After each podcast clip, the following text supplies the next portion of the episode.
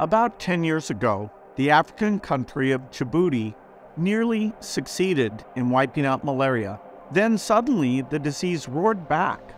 Cases soared from 27 in 2012 to more than 73,000 in 2020. That's a lot of cases for a country of only 1 million people. It was all because of this little pest, a highly invasive mosquito from South Asia.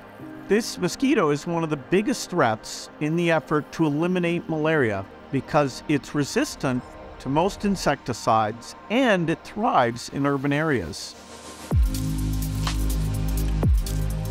We were hoping to have no more malaria and to be opening to the tourism, to investment, and having this spike was just a nightmare, the biggest we, ever seen in, in Djibouti.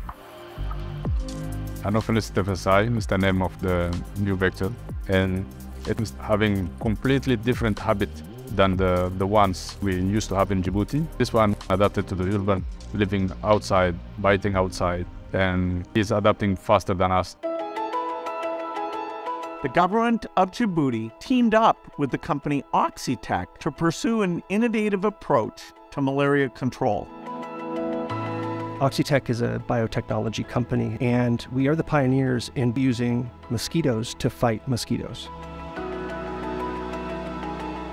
We insert two small genes into the mosquito's genome, and that allows us to release male mosquitoes that seek out and mate with wild type females all of the female progeny from that mating die, thereby reducing the number of malaria transmitting female mosquitoes in the environment. Meanwhile, our self limiting gene is passed down a few additional generations to subsequent male mosquitoes, allowing them to continue to carry the fight out for a limited time before they disappear from the environment.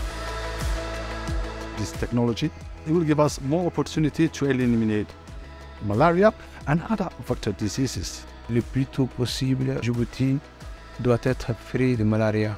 C'est une maladie qui peut tuer et qui a euh, un lourd fardeau sur notre communauté. People here are tired of mosquitoes, and we have a good community engagement here. So they're really supportive of the solution because they've tried almost everything, every classic intervention, and it's still having numbers hiking. Il faudrait qu'on améliore et qu'on propage ce genre de technologie moderne sur le continent, que les risques soient atteignés, qu'il n'y ait pas de propagation sur d'autres mégalopodes euh, africains.